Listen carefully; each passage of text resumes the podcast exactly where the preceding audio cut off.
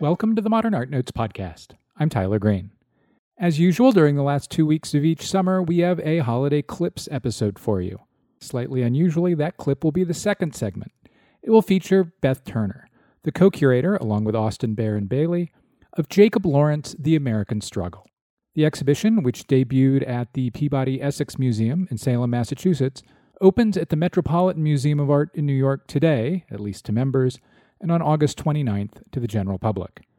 The American Struggle will be at the Met through November 1st. The Metropolitan presentation was led by Randall Griffey and Sylvia Yount. The American Struggle presents Lawrence's 1954 56 series Struggle from the History of the American People. The paintings offer a revisionist and pictorial history of the first five decades of the American Republic, or what Lawrence called the struggles of a people to create a nation and their attempt to build a democracy. The exhibition marks the first time in more than 60 years that the paintings have been together. The excellent catalog was published by University of Washington Press. But first, we'll start the program with a conversation I had with critic Nzinga Simmons about Amy Sherald's new painting of Breonna Taylor as presented on the cover of Vanity Fair magazine. We taped it today, August 27th. Simmons is a PhD candidate in art history and visual culture at Duke University. She was also the inaugural Tina Dunkley Curatorial Fellow in American Art at the Clark Atlanta University Art Museum, the Pennsylvania Academy of Fine Arts in Philadelphia, and at the Zuckerman Museum of Art at Kennesaw State University. Taylor, a 26 year old emergency medical technician, was fatally shot by Louisville Metro Police Department officers Jonathan Mattingly, Brett Hankison, and Myles Cosgrove on March 13th.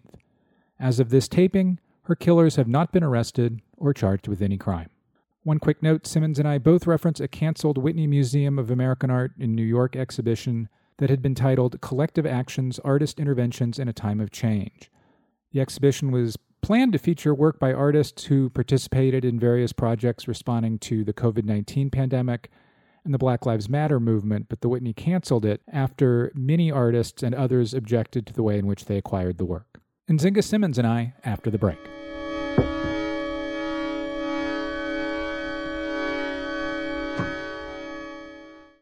Exploring the trajectory of abstract art made during the 20th century, Small Abstractions at Sheldon Museum of Art highlights a great strength of the museum's holdings and explores moments when color, line, geometry, and gesture, not figural form, serve as the subject of painting. Often associated with large canvases and dynamic brushwork, abstract art in America, as seen in this installation, took on many forms, including instances where artists chose deliberately to work on a smaller scale.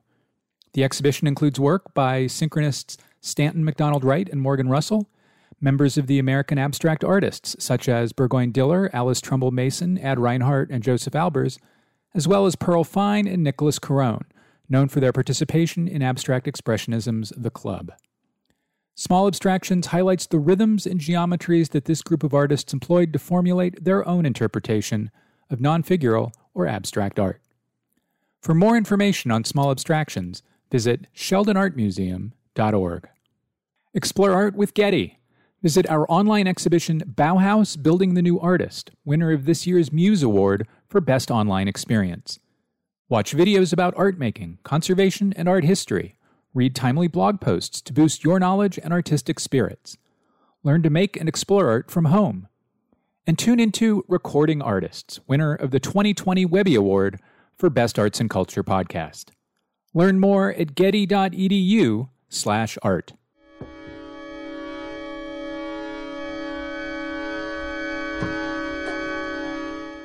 And we're back. Nzinga Simmons, bleh. Nzinga Simmons, welcome to the Modern Art Notes podcast. Hello. I am uh, delighted you were willing to come on at such short notice to talk with me about the uh, what's really the art story of the week, which is Amy Sherald's cover for Vanity Fair magazine, and understanding that we're talking about a piece, what is for us at the moment anyway, a piece of visual culture, and that neither of us has seen the painting. Um, and as best I can tell, pretty much no one else has either. What was your initial reaction to the Sherald and to the cover?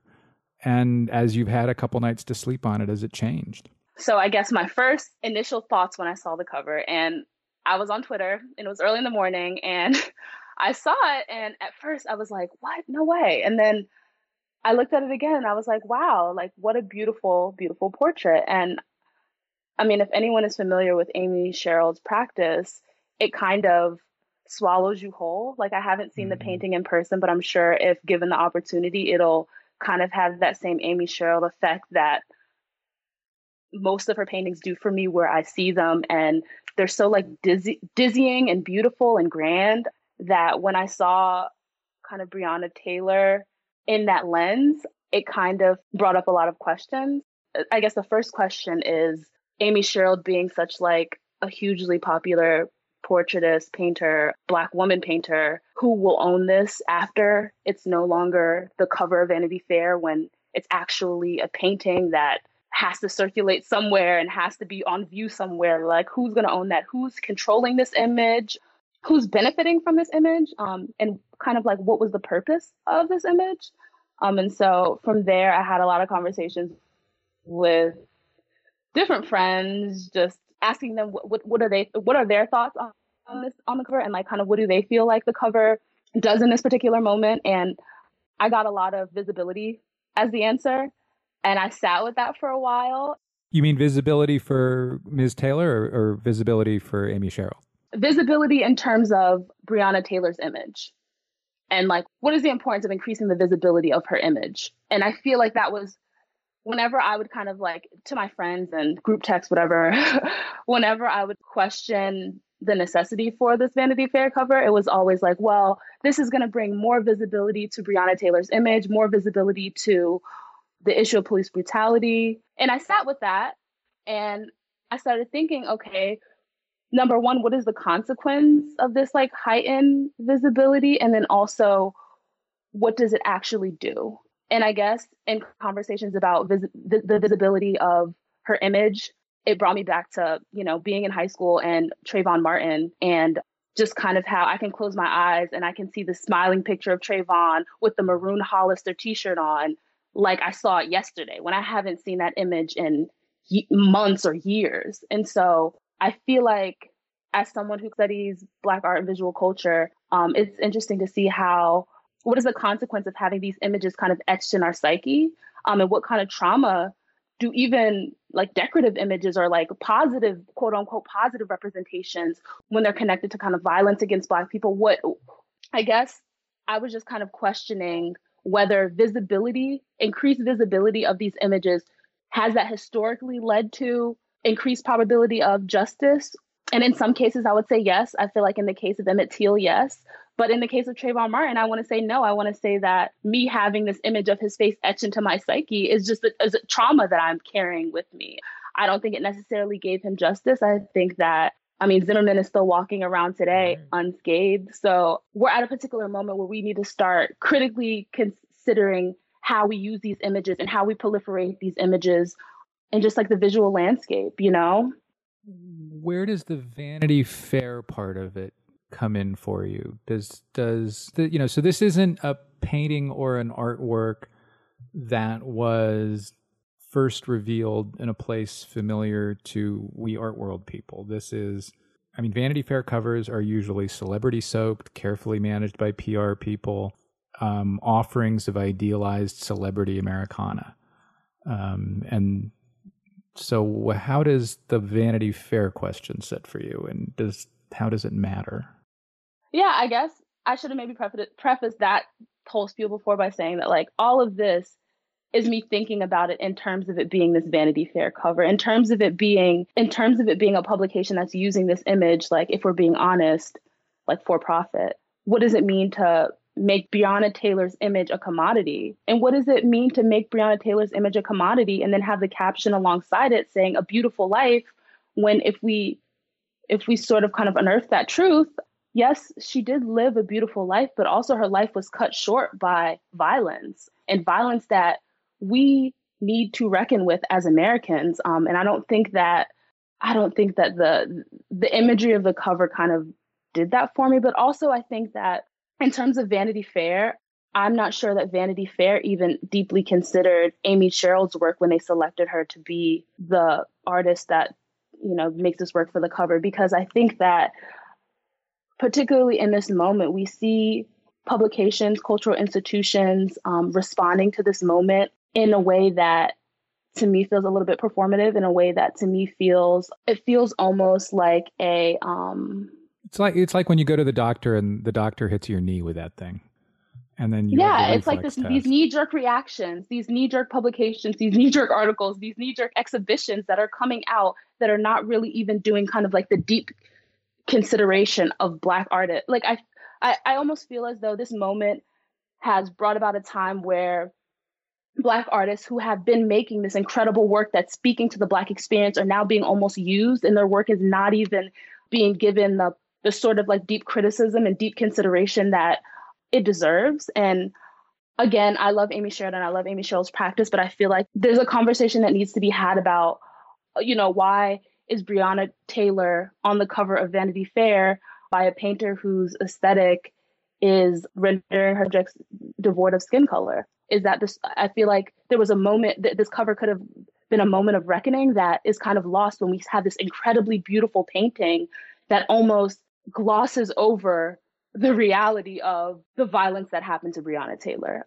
And so i feel like another reason that it bothered me i guess when i saw it is that i also i saw it i saw it on twitter first of all and twitter comes with you know all a dialogue from a bunch of different people. And i feel like majority of the dialogue was like in celebration of this image. Yeah agreed. And i think that also is what struck me that everyone was kind of celebrating that oh my goodness this incredible black woman painter is portraying breonna taylor in such a quote unquote like positive light and um on the white in the whitest magazine imaginable. Yeah. Yeah. And so i'm like that is a conversation that needs to be had. You know what I mean? Like another layer to that is I believe the next day they came out with their digital cover, which I felt like was a beautiful photograph of Angela Davis by the photographer Deana Lawson. I feel like her aesthetic would have lent well to the sort of image that I wanted to see, a sort of image that would have forced America to reckon with what actually happened to Breonna Taylor. Like, let's have a photographer photograph the blank incident report that the police left her home with that showed that she, you know, that showed that she, that they came into her house without cause, you know, shot her, allowed her to bleed to death for 20 minutes. You know, later later on it was found out that the person they were even looking for was like 10 miles was in a house that was like 10 miles away. You know, it's just these are the facts that I want Vanity Fair to have on their cover. Not a beautiful portrait of Breonna Taylor in a beautiful gown yeah, you know, let me let me jump in for a quick second with to give some kind of origin points for a lot of what you just mentioned. One, this month's Vanity Fair um, is guest edited by Ta-Nehisi Coates and features the marriage of articles with works by a number of famous black artists, including you mentioned Deana Lawson, but also Hank Willis Thomas. Number two, about Vanity Fair's whiteness, which I guess I was the one who interrupted with that. um, it was only, it, yeah, I mean, it was only in July of this year. Um, we're taping this on August 27th. Um, that Vanity Fair featured the work of a black photographer on its cover. Um, mm-hmm. So, so this is a space that has historically been weighted in in a certain way and then uh, you, you you you raised a bit ago about the question of monetization, which I think is an important point here. I think there can be no doubt um, that the magazine is um, relying on Sherald's celebrity uh, and what happened to Breonna Taylor, both what was done to her by the Louisville police and then Sherald um, making a painting of, of Ms. Taylor to Move Magazine, and you know we don't know what's going to happen to this this painting. I would be um, I don't know anything specific, but it wouldn't surprise me one bit um, if the painting were to find its way to the Speed in Louisville uh, in one way or another. Um, I think that's something that bears monitoring. And then you had also raised kind of the question of the magazine's seriousness and whether it's merely embracing a name in the news and a famous painter who uh, gave us surely our most memorable image of Michelle Obama. And I couldn't help but notice with a great deal of side eye that the interview in the magazine, the interview with Amy Sherald in the magazine, was conducted by Miles Pope, about whom I know nothing except for at Vanity Fair he is the senior menswear editor. Hmm. And nothing about the senior menswear editor interviewing Amy Sherald, making a portrait of uh, a murdered woman, um, seems to really add up for me. Yeah, I, I don't understand why they, they wouldn't have someone that could kind of, again, give her give this painting the deep kind of consideration that it deserves. But I feel like this moment we've seen a lot of that. I mean, if we if we want to talk about it, we can talk about the the Whitney Museum's canceled exhibition. There's this kind of knee jerk reaction to want to respond to this moment, but with that comes a sort of responsibility on the part of these cultural institutions to get it right, you know, and to actually do the work necessary to get it right. And, and even if that means looping in people who have been thinking about these issues prior to COVID and prior to this quote unquote moment that we're currently in. You know what I mean? Prior prior to the magazine giving a damn.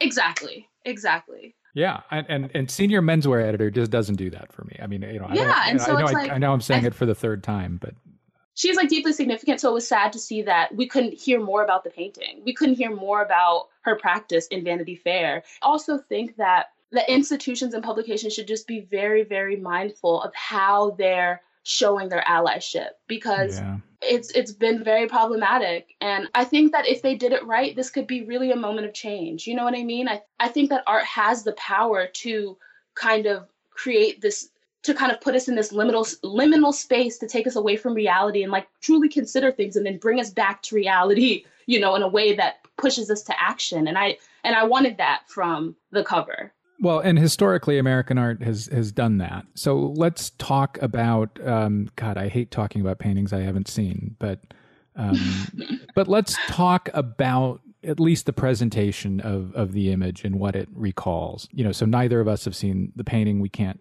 You know, we've seen it in a glossy version, which is what a magazine cover is. Uh, we have not seen it as something that absorbs and reflects light, which is a significant problem. But what about the representation of the painting uh, you know what does it recall for you? What do you associate it with? I think immediately upon looking at it just like the cool blue tones reminded me and obviously because it's amy sherald it reminded me of the obama portrait the michelle obama portrait oh, and i don't know if that was think of that. i don't know if that was like an intentional kind of mirroring of that like soft bluish color. And even like michelle obama's book has that same kind of soft bluish color so that blue with amy with Amy Sherald's kind of aesthetic just brought that to mind. I, I, think it's interesting to kind of see the sort of to, to, see the portrait as a sort of like it's Breonna Taylor, but is it? You know, I, I think the I think Amy Sherald's practice as a whole kind of in a way. I, I mean, I don't know if she still considers it like magical realism, but I know in her early work she was kind of describing these portraits as like a sort of magical realism where you know they're steeped in the real, but there also is like this element of there's like this otherworldly quality that her paintings have, and so I feel like in talking about someone who whose life was cut short and then kind of like portraying them within this like imaginary space which again this was obviously not like i don't i don't believe that this was like amy sherald's like doing like she's been making work that is similar to this you know what i mean? Like this, this isn't her deviating from like, like normal practice to create this but i'm just saying that there is something to be said of portraying breonna taylor's image in a sort of imaginary when i think that's a reality that we need to really grapple with and we don't need to mm. make it hmm. some sort of abstraction at this current moment you mentioned the blue and uh, that struck me too so so taylor is wearing a blue dress and the background of the cover slash painting is kind of a more tealish greenish blue the blue mm-hmm. you know the combination of those two colors and especially the color of breonna taylor's dress recalled to me tiepolo um, and that blue color that is so familiar from Tiepolo's skies. And because of that association, I wondered if I don't know. I, I guess I read the the portrait as suggesting that Taylor was ascending, as all of those figures in Tiepolo's paintings do, which you which you kind of talked about earlier, about whether or not a sainting is yeah. I feel like there's all these sorts of kind of like connections to the color blue, like even the color blue in general kind of has this like I don't know when I saw it it was like this very like heavenly or like divine aura that it gave to her image which again I feel like p- situates Breonna Taylor and situates Breonna Taylor's story and her image in a sort of imaginary which I don't think that we can afford to do that in this moment, you know. And also, I think I read somewhere that her dress is aquamarine because her birthday was in March and that's her birthstone. Um, and so there's a way. That is the least oh, Amy again, another... sounding thing I've ever heard, but yeah.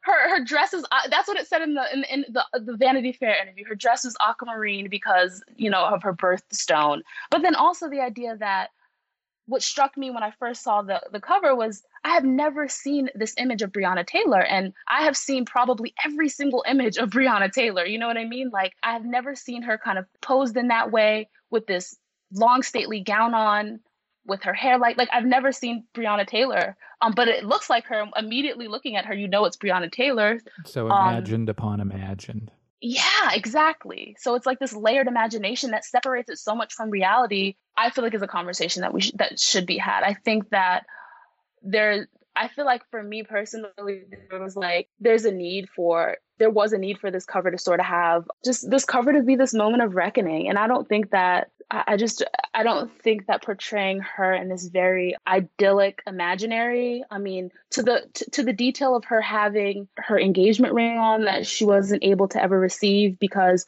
her partner wasn't able to propose prior to her death. Like even that small detail to me feels like it it on the one hand, it's nice to see that Amy Sherald honored her family in that way, but on the other hand, it again separates us from the reality of what happened to her and the reality of why she is on the cover of Vanity Fair because of the violence enacted to her body and because of the violence that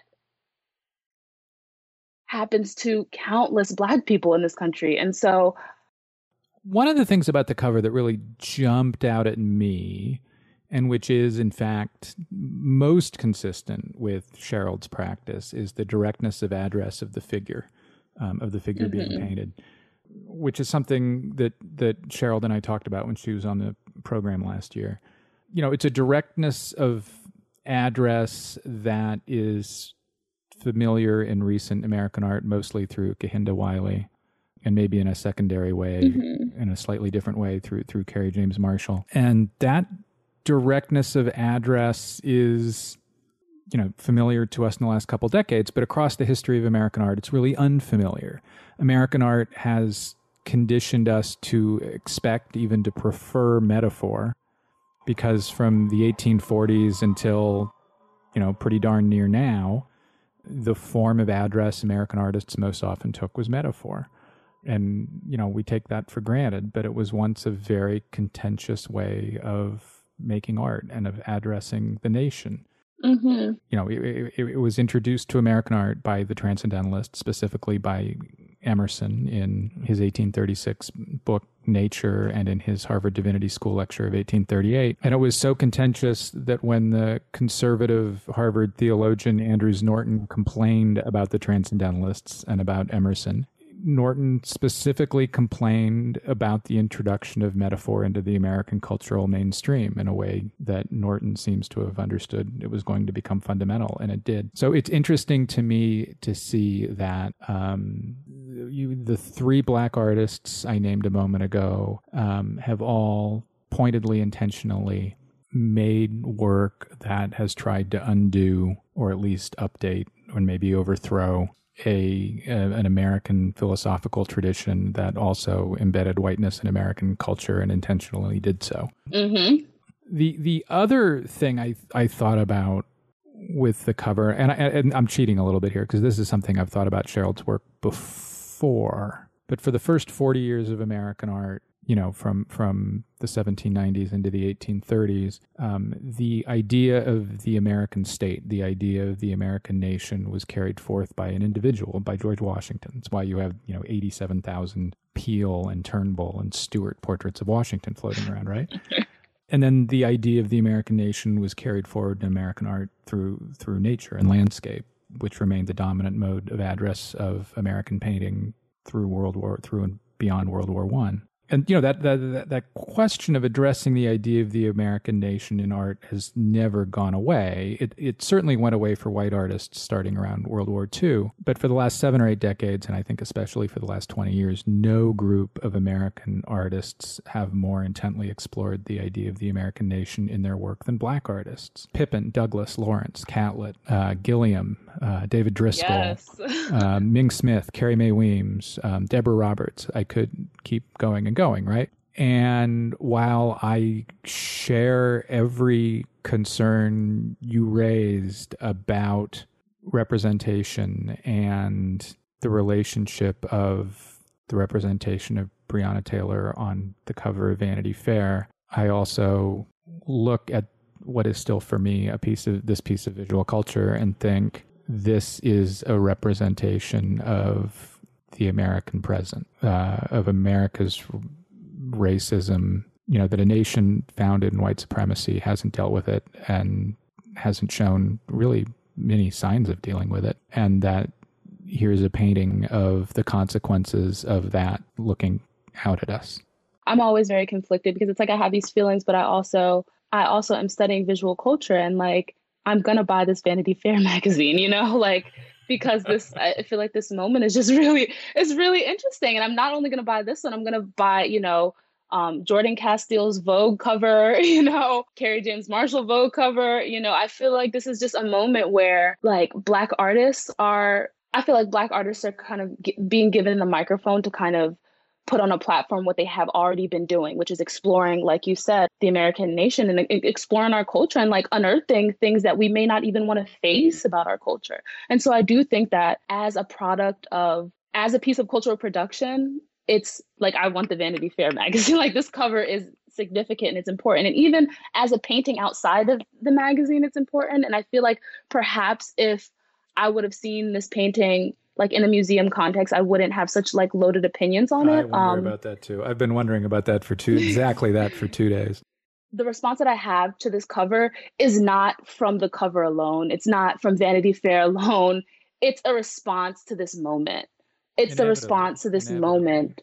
Yeah, it, it's a response to this moment of me going on social media and seeing influencers, you know, write captions like, now that my side boob has gotten your attention, Breonna Taylor's murderers still haven't been arrested. You know, that sort of capital that appearing to be an activist has, the sort of knee jerk reactions institutions that claim that they're for the people and claim that they're inclusive and diverse and at least are working, are striving towards inclusivity and diversity. It's it's interesting to see how they've reacted, and it'll be interesting to see what sorts of exhibitions come out of this. You know, I think that instead of for I think that institutions instead of just looking to respond to this moment with relevancy, they should look they should kind of look to respond to this moment with a mirror.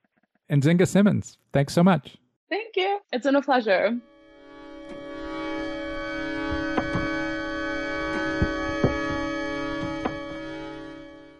Artist Mark Bradford creates monumental works of abstract painting and collage. The exhibition Mark Bradford End Papers focuses on the key material and fundamental motif Bradford employed early in his career and has returned to periodically over the past two decades end papers. At the Modern Art Museum of Fort Worth, the exhibition has been extended through January 10th. Information at themodern.org. Support for the Modern Art Notes podcast comes from the Wexner Center for the Arts at The Ohio State University. The center remains closed due to coronavirus, but you can Wex from home with exclusive live streams, virtual screenings, curator suggestions, learning resources for parents, and much more. Go to wexarts.org for events such as conversation with curators Lucy Zimmerman and Jennifer Lang and artist Stanya Kahn. You'll also find a video tour of Latoya Ruby Frazier's The Last Cruise with senior curator Michael Goodson and a collection of modern art notes conversations with artists who've shown at the Wex. It's all at wexarts.org.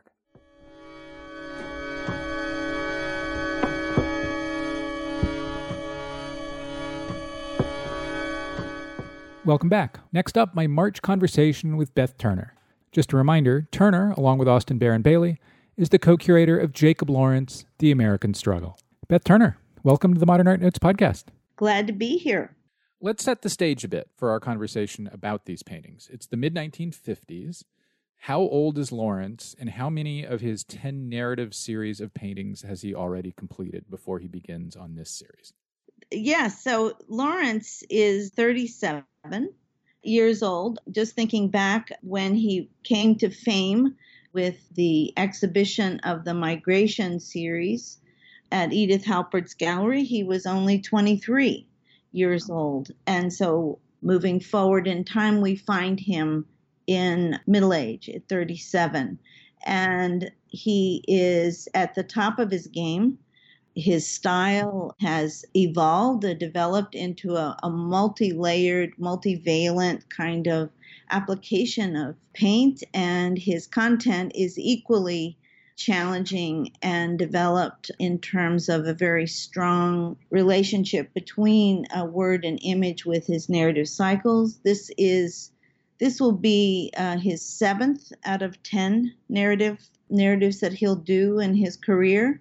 So you can see that it's heavily weighted. This narrative form, very challenging narrative form, comes out early in his career, and then he uses it strategically only at, at later intervals. Although I, I would add that there is a narrative component to many of his works, but this idea, uh, his invention of the same sized masonite panels or hardboard panels gathered together with text accompanied by text, you know, this is number seven. Five years after finishing the series, Lawrence calls it a turning point in his career. How so?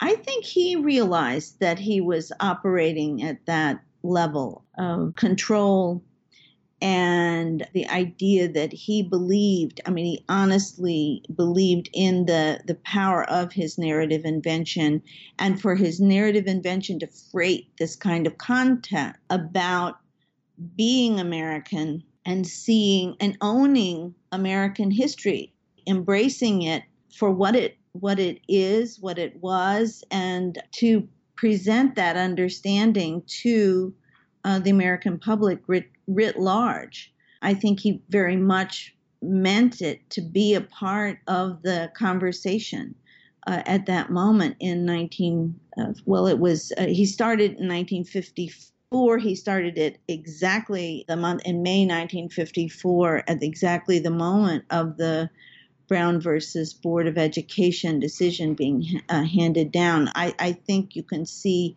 his research uh, working in concert with that kind of uh, backdrop. Why do you think the subject he chose at that moment was the, the history of the nation, which, I mean, it's certainly the biggest subject he could have chosen? Well, let's think about it in terms of the kinds of conversations that were in the media at the time this idea of the House Un American Activities Committee, the idea of this litmus test for who is an American and and who is the true American. At the same time, this question and important claim for equality in the desegregation of schools. You know, that I think calls for an identity check and Lawrence is saying to the to the public writ large that um, all of American history is African American history. That it that they're inseparable, and that one needs to understand that it that African the African American lens is critical to understanding American history. If I could just provide a moment of historiographical lens for that idea the, the field of American history in 1956, especially 19th century American history, was dominated by Southerners. It's really not until you know you kind of get the the Eric Foners and uh, in that generation that the kind of the Southern hold on on the American story is is overturned. Are there any contexts for Lawrence's address of American history and his insistence on putting Black Americans at the heart of it that are that are relevant or informed him anything contemporary or is this entirely a product of his own revisionism?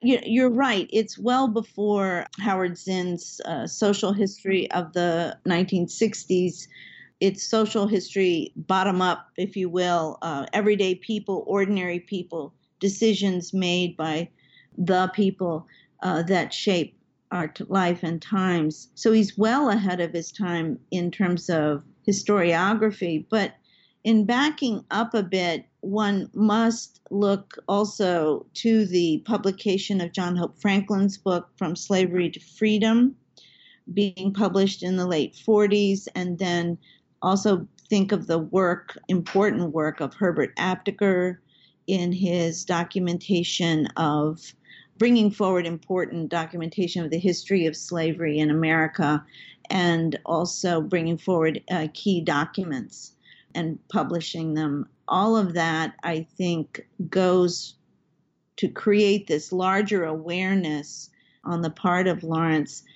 But it is also, I think, his view that history should not be segregated and that he he of course as we as we all know was not a cultural separatist that he he really believed that his claim to those iconic events was a part and parcel of his own citizenship in the United States. So he believed that this this subject should be be a part of something that everyone needed to see and that from the public writ large, all Americans needed to understand it through the African American lens because it had been totally left out. And so I think it's an eye opening, eye popping kind of experience to be able to really deeply look into these paintings and read these words of individuals from that time frame. I think that's that's just a, a, part of just how far he thought this invention could carry the message. It's quite exciting.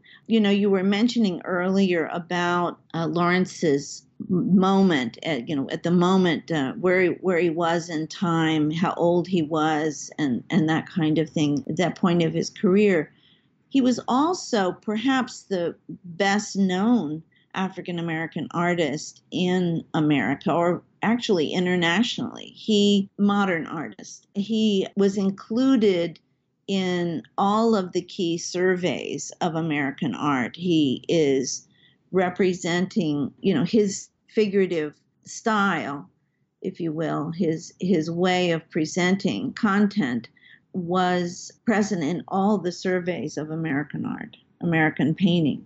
So he was quite prominent.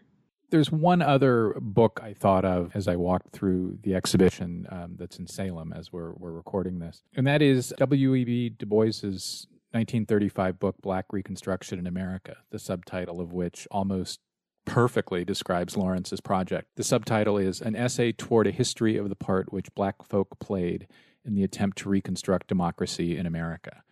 Du Bois is framing foregrounds the role black Americans played as primary actors within an historical narrative that had not always included them as such. And I suspect Lawrence was well aware of the book. Yes, I, I imagine so. And Du Bois is also, you know, has a, a very large profile in America and in Harlem. I mean, he is very much challenging the United States conventional view of history, even as Lawrence is doing so in in the 1950s. He is a part of teaching history at the Jefferson School, which has a branch in Harlem. There's very much a sense that history needs to be rewritten, expanded, and under understood as a, a larger phenomenon than simply the iconic events with the single white male hero at the helm. And as we get to talking about individual paintings, individual panels in a moment, we'll we'll touch on a couple places where Lawrence really emphasizes that. But before we get into the panels, let's quickly set up the series. Uh, Lawrence plans this as a 60 painting series. It ends up being a 30 painting series. 25 of them are um, in the show as we tape this, although who knows, maybe if another one or two gets found, it will work its way in. This exhibition uh, and, and book are an act of assembly, really. What did you have to do to to get all these pictures in one place at one time again for the first time since 1957? I think. Well, I think we um, had a, what shall we say, a leg up as our ally, a, a very passionate collector by the name of Harvey Ross, who at the time of the reunion of the Migration series in New York in 1995, which was a reunion that I had had curated and MoMA and the Phillips had co- collaborated on, there was an exhibit of the uh, struggle series or some panels from the struggle series, an exhibit of Jacob Lawrence's work with the 17 panels of the struggle series at the um, Midtown Payson Gallery. And he began looking at these works and wondering why these were uh, scattered. They were in the hands of many different collectors, private collectors, and this was the only series that was not held by an institution, or at least a group of them weren't. So he and his wife, Harvey Ann, began to collect them. I came to know him. We stayed in touch. And so I would say, how did we get these uh, works together? We had a leg up in that Harvey and his wife, Harvey Ann, had gathered together uh, 12 of them. That pushed us to begin uh, through the catalog raisonne to contact other owners and would be lenders. And it's so interesting, Tyler. These panels had been located, but then it had been practically 20 years since their location had been identified. And in some cases, they had been sold, they had been dispersed. I mean, memory is a very short term thing when it comes to the art market and tracing provenance. And so uh, it became a real detective game, finding people that or finding new the new owners of certain pieces and being able to tell them about our project, this idea that we wanted not only to reunite the physical paintings, but also to reunite them. And this is where it really becomes the first time in 60 years, reunite them with their with the words that were meant to accompany them. And it's amazing how quickly those the words of the captions, the painting captions, were peeled away from these objects. Uh, they did not accompany them through time. And so, in reuniting these pictures, pulling them together one by one, it was also reuniting them with the words because Lawrence's invention really comes, narrative invention really comes when you start to decipher uh, these color patterns and forms and uh, bringing them together with the words.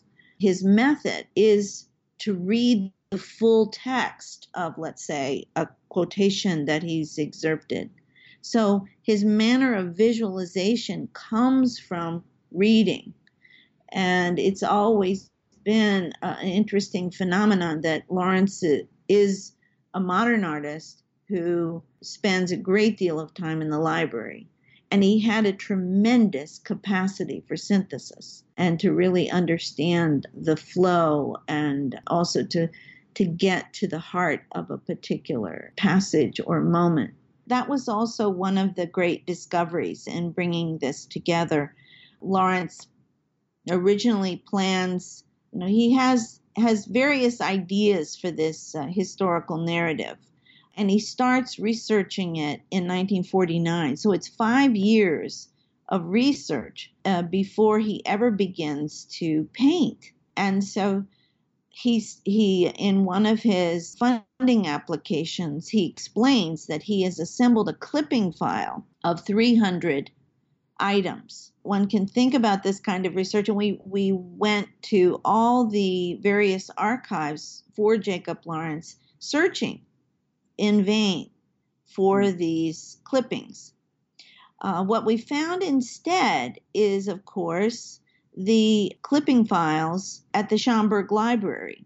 And I don't know whether you remember the famous uh, Harmon Foundation photograph of the reading room of the Schomburg, where people are diligently working at tables. What you see are people not not people reading books necessarily. You have people making up these clipping scrapbooks.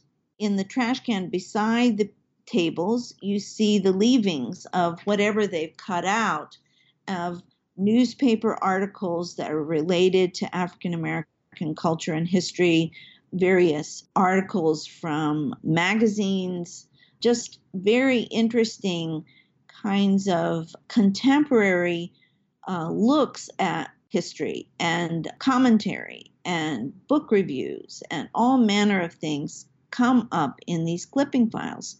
And they, uh, the Schomburg Library actually stopped co- doing that kind of work in 1972, and the clipping files last only live in microfiche, but they're there.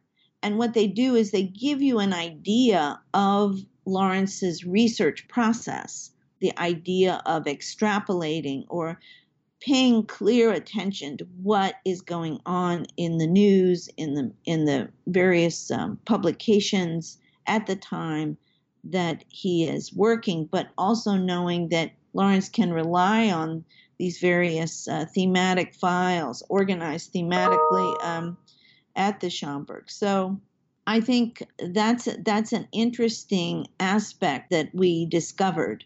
But Lawrence does start off, you know, working these five years, and he thinks at first it's going to be a, an African American history of that covers the entire time of time frame of U.S. history from its founding.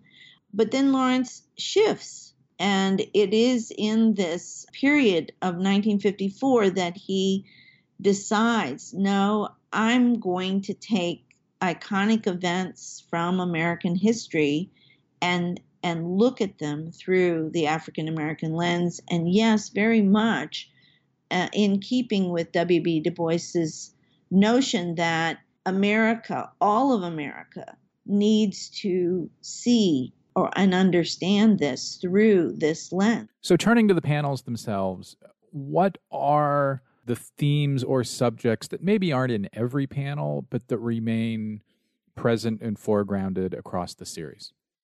I think foregrounded in this series is the notion of the people, the idea mm-hmm. that you see groups of people in the midst of deciding or fighting or pursuing moving toward a goal but they are in in groups and they're ordinary people. They're women they're men, they're all colors, races. You don't get a sense of overtly uh, racial identification, but you do have a sense that there's all kinds of people. I guess the word all is the best way of putting it. That Lawrence has a way of bringing people together and having it understood what is what kind of spirit is galvanizing their movement and what is creating these these clashes. So for example, I'm thinking of his painting called The Massacre in, at Boston and this is of course the the iconic moment where the colonists were held captive in a, a, kind of occupied city, a city occupied by British troops, are fighting against this force. They don't. They see it as oppression. So we have the the colonists throwing rocks and the the the moment where the British soldiers fire.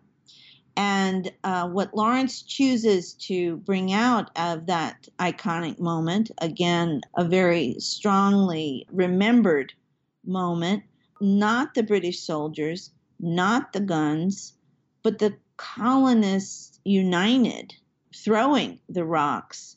Centered in the midst of that group is Crispus Attucks, who has fallen and is bleeding and is the first martyr of of or considered to be the first martyr of the revolution. And so you've got that kind of triangular kind of composition that is filled with this fury of the colonists. It's it's about what is galvanizing that group and how it is that and their bodies almost in frame um, the fallen Crispus Attucks. You mentioned that the panels really focus on groups of people. There are only two panels in the entire series that feature individuals, single single individuals. You also mentioned the muscular compositions. I'm sure that's going to come up again and again as we talk. Massacre in Boston is just dominated by this impossibly beefy triangle um, at, the, at the right hand side of the panel. We'll have an image of it on manpodcast.com. Another painterly element that, that recurs across panel after panel after panel is the way Lawrence uses the color red. How does red and, and really small but very loud passages of red recur over and over again? Well, starting with the very first panel that's in the sequence there in the exhibition, which you begin with a quotation from Patrick Henry's speech to the Virginia Convention asking, Are we willing to bear the chains of slavery? is his question. And of course, that's not the famous quotation of give me liberty or give me death, but Henry's speech is more like a petition of an enslaved people. So he invokes slavery on behalf of the cause of the colonists' quest for freedom. And what Lawrence shows you are people listening to these words, hearing these words. And there is a curtain that covers part of the scene, and dripping from that curtain are large strokes of, of red. And it's the symbolism of that red and the red for the blood of sacrifice that what is it going to cost to gain this freedom? And who will sacrifice? And of course all are meant to sacrifice. Everyone listening to those words knows that what will come is that kind of bloody sacrifice in in the fight and of course uh, Henry's words were meant to raise money for or, or to send the Virginia, to bring together the Virginia militia. So, interestingly enough, there is a figure standing tall above them, pointing behind that curtain. You can't see what's behind the curtain. The curtain's dripping with blood, but is pointing ahead.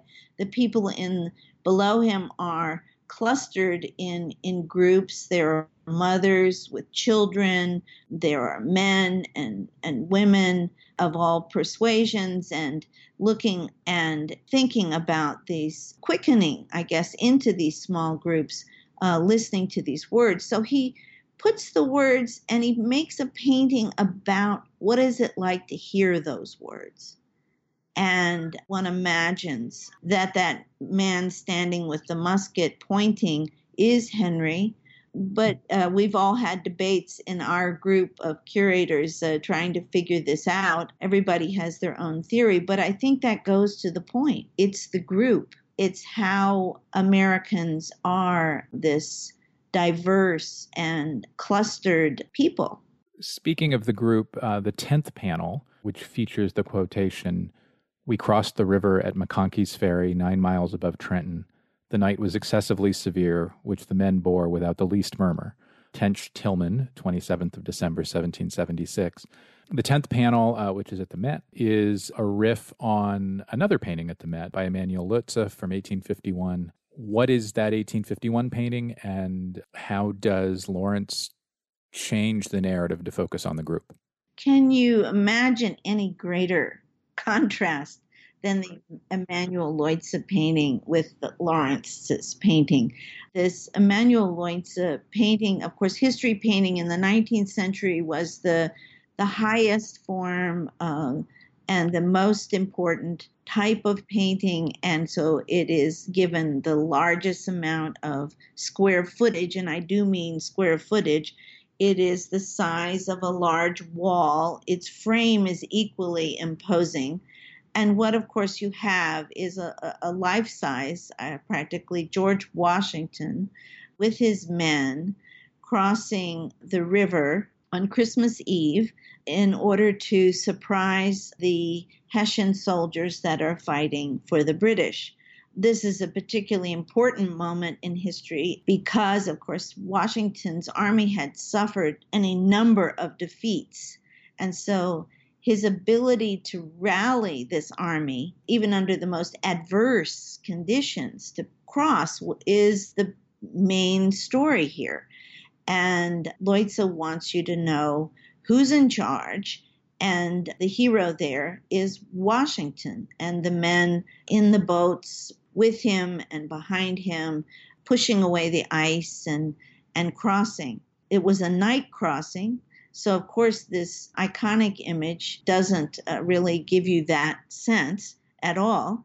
So, it is definitely a construction to feature Washington in a way that is not really related to the facts. The facts are that the men crossed in huddled in these small boats, these very flimsy boats, and that it was a rough, cold night in choppy water and so, what Lawrence chooses to favor is this firsthand count of Washington's secretary, a letter sent to Washington about how the men were fared during this crossing. And so, you've got three boats in this blue sea of choppy water. You don't see either shore. What you are focused on is that they are in the midst of trying to get across that river and not drown. And uh, they're huddled down, the swaths of cloth over these hunched bodies, various sort of hats distinguishing the individuals that are in the boat, but they're mostly muffled and huddled. And then the blood, the red of the red blood of sacrifice, is dripping over the sides of the boat, very, various accents, just to remind you of exactly what, how harsh uh, the conditions were. But what I, I love about that is that you are in the midst. The way in which Lawrence wants you to wants to portray this, you don't know that this is going to be successful. You don't know that how it's going to be. It's the matter of submitting and undergoing and doing, the willingness, finding the strength to actually pursue this, even when, you know, they had suffered already so many defeats. But they rallied and they got in the boat and went across the river. So it, it uh, I think that's what he wants people to see. He, he doesn't want you to forget that it it really called upon everyone. Another constant across nearly all of the pictures in the series is the palette Lawrence uses. You know, there are some some browns and some blacks, of course, but but the palette is overwhelmingly oriented around the three primary colors: red, yellow, and blue. And, and Lawrence often uses uh, a pale green as well. Green into the 18th century was was considered to be a primary color until it was supplanted by Le Blon, for example. So, in a painting like panel 18, in all your intercourse with the natives, treat them in the most friendly and conciliatory manner, which their own conduct will admit, from a letter Jefferson wrote to Lewis and Clark in 1803. Lawrence is absolutely clearly building the panel around not just the groups of figures that we've we've discussed, but around the, the primary colors. Is there a metaphor? Did he intend there to be a metaphor between his use of primary colors and um, the American Democratic Project or the centrality of democracy to the American project? Well, certainly, though, you, you make a good point about the repetition of that palette throughout the entire series. And of course, it is the unifying device. And I do think that the strength of that construction, and he is literally constructing with those primary colors, uh, really does have to do with seeing a unifying thread uh, going through the uh, whole series. I've often wondered about that. I've often wondered because we, we often, with the migration series, talk about the migration colors, but in terms of orange and green and black, and thinking about how those work together, and then thinking about the struggle with I would say the white and the the blue and the golden brown and then these flashes of red. Th- those seem to be his colors of, of choice. And in talking about the panel that you just referred to about with the quotation from the letter Jefferson's instructions to Lewis and Clark on the treatment of Native peoples that they certainly, most certainly, will encounter and most certainly need the help of in order to traverse this territory at all. You see that panel being the one that employs, I would say, the greatest range of colors and the greatest display of colors.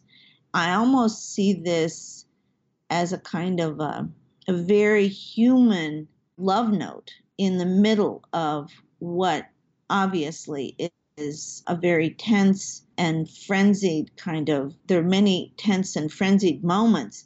But here we have a moment in a in a vertical panel that's almost divided in half. And of course that's a very daredevil move for an artist to create that kind of deliberate kind of symmetry because it could very well fall apart fall flat but in lawrence's hands these colors uh, the the red and the blue meeting there at the center, the two columnar figures, then the stacking, the meeting of two parties. There's the voyage of the explorers from the voyage of discovery, led at this moment by Sacagawea, meeting up with the chief Cameahwait, and they are um, it is a really signal signal moment in this journey. And almost every journal anyone that kept a journal on that voyage of discovery recorded this event. It, it was so momentous. And what mm-hmm. lawrence does is tell it in the most dramatic fashion possible. He picks this moment where Sacagawea is talking to Chief Cameahwait and she recognizes that the person she is talking to is her brother. And she has not seen him for 15 years. And she had been captured in a tribal dispute in a war and enslaved.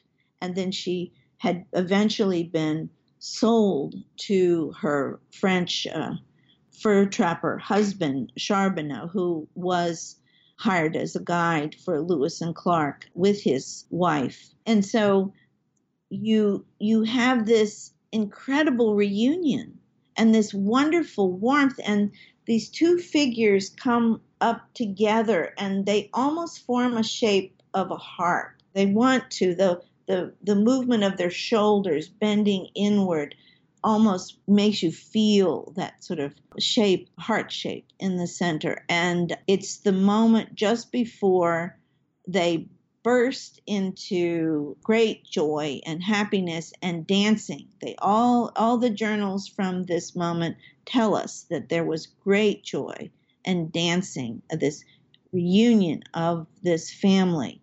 And I think Lawrence wants you to understand beyond the political implications of conquest or ownership or territory that there is this bond, this sense of humanity, and this love. And I, I, like I said, I, I think that this is a love note in the middle of this very troubled story of American history. But you find this and it is a real achievement for Lawrence to portray this visually with these various planar forms and these very bright colors. Speaking of colors, panel four is one of the most interesting in the series for me. It the, the quotation that goes with it is I alarmed almost every house till I got to Lexington, Paul Revere. The the panel presents uh, Revere's horse as as being black, and has Revere wearing a black coat and a black hat, which we, of course, read as the famous tri-cornered hat of the time. I'm not a Revere expert, of course, uh, but I don't know of anything that meaningfully or truthfully suggests that Revere rode a black horse and wore a black cloak. But certainly, much of, um, but certainly the ride was at night, and he was unseen and unknown about by the British. And certainly, one reading is that Lawrence is using black for the horse and Revere's garments as a way of referencing how he was cloaked from their sight. But another possible reference came to mind, and I wonder if you think Lawrence could have been using it. This is a painting made in, in 1954, just a year or two after Ralph Ellison's Invisible Man was published.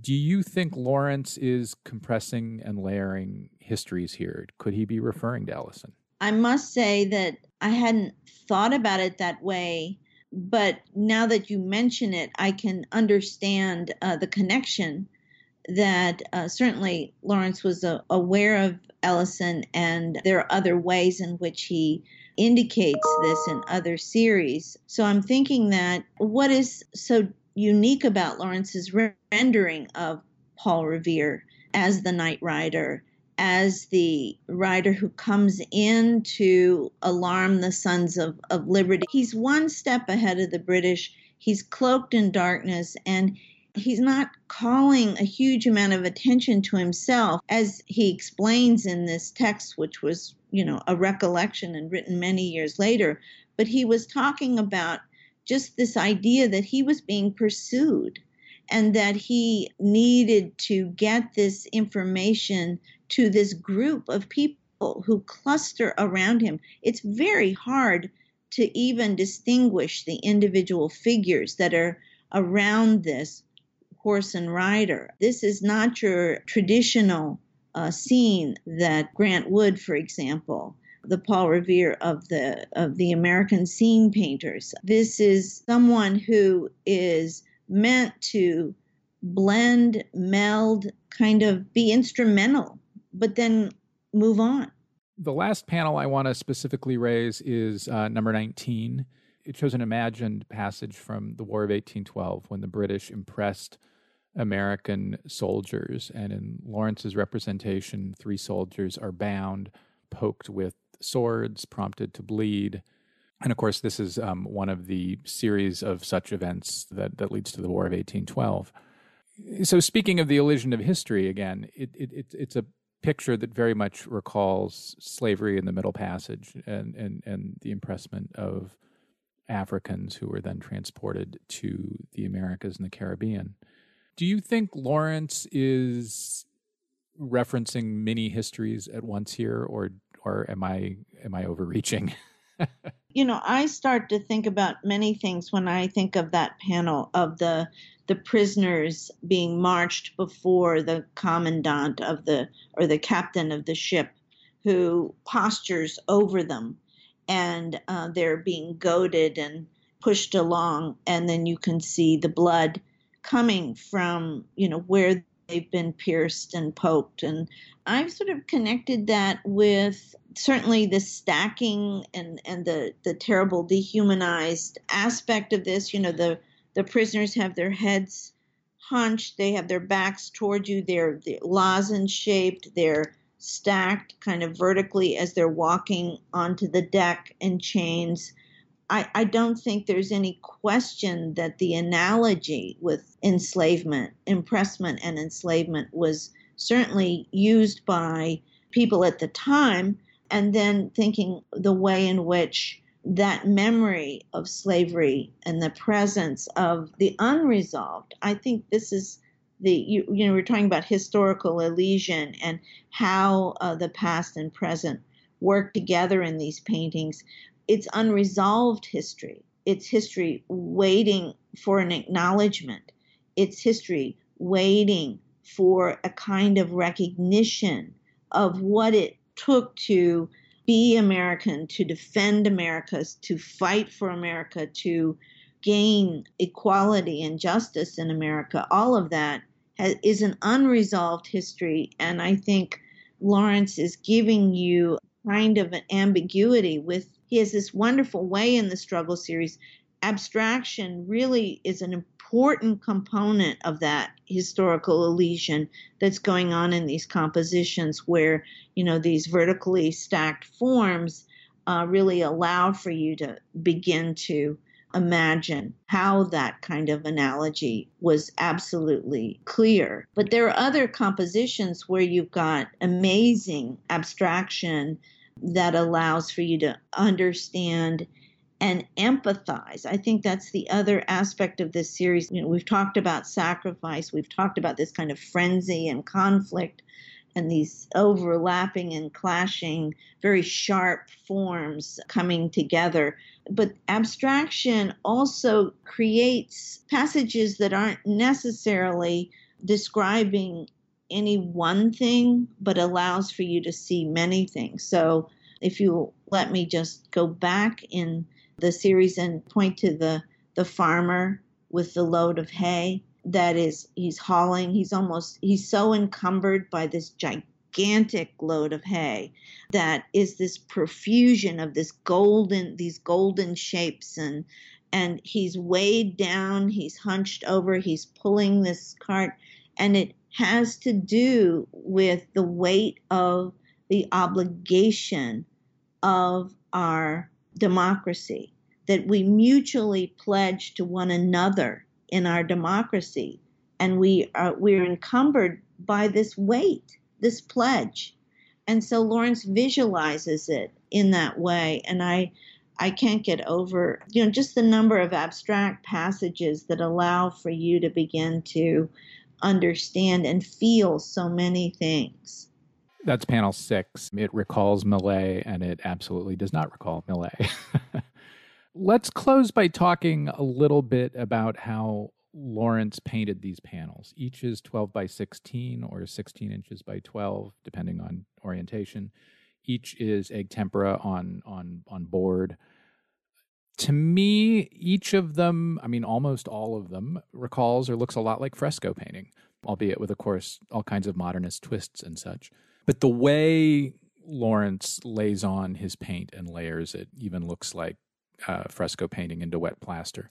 W- was Lawrence interested in fresco painting? He spoke about fresco painting. He talked about the paintings of the early Renaissance and being very influenced by the way in which tempera paint was applied in making these very small panels, uh, devotional panels in, in tempera, and the brightness of the colors and the way in which they could be applied in these layers. You know, you see many similarities across his series with the idea that, you know, the panels are prepared, they have the gesso, and then he draws on them. You can see the pencil drawing, it shows through, and then the way in which he then makes these amazing shapes in applying these colors. It's not two or three shapes as one might find in the migration series. It's it's just these amazing kind of fractured kaleidoscopic shapes that that start to mesh and overlay and then each color area starts to have there might be a darker blue and then a lighter blue, but you get a kind of sense of flashing light, and there's a amazing kind of chromatic brilliance he's able to get by allowing the colors that he's using to have these different kinds of shaded areas. But it's not traditional modeling in any any stretch of the imagination it's much more about allowing this color to begin to operate in the space of this construction of what he called composition. And this armature of the line, and then these these amazing colors that come to these very very sharp points are, are just uh, remarkable I found myself walking through the show thinking of thinking very much of fresco painting and the relation of fresco painting to endurance, to how frescoes are fundamental to or part of the architecture once they're completed, and thinking of that as maybe Lawrence's metaphor for how art and indeed his own interpretation is fundamental to the history of the nation. I do think the idea of the permanence of tempera and the, the strength, the permanence and the strength of tempera paint and the architecture of his composition that is organized by his dividing the space with this, these lines. There's very much an analogy there, uh, Tyler. I think you've set mm. up a, a beautiful analogy. Elizabeth Hutton Turner, thanks so much. Oh, thank you. It's been my great pleasure. That's all for this week's show. The Modern Art Notes podcast is edited by Wilson Butterworth. Special thanks to Steve Roden, who created the sound for the program. The Modern Art Notes podcast is released under a Creative Commons license. Please visit Modern Art Notes for more information. Thanks for listening.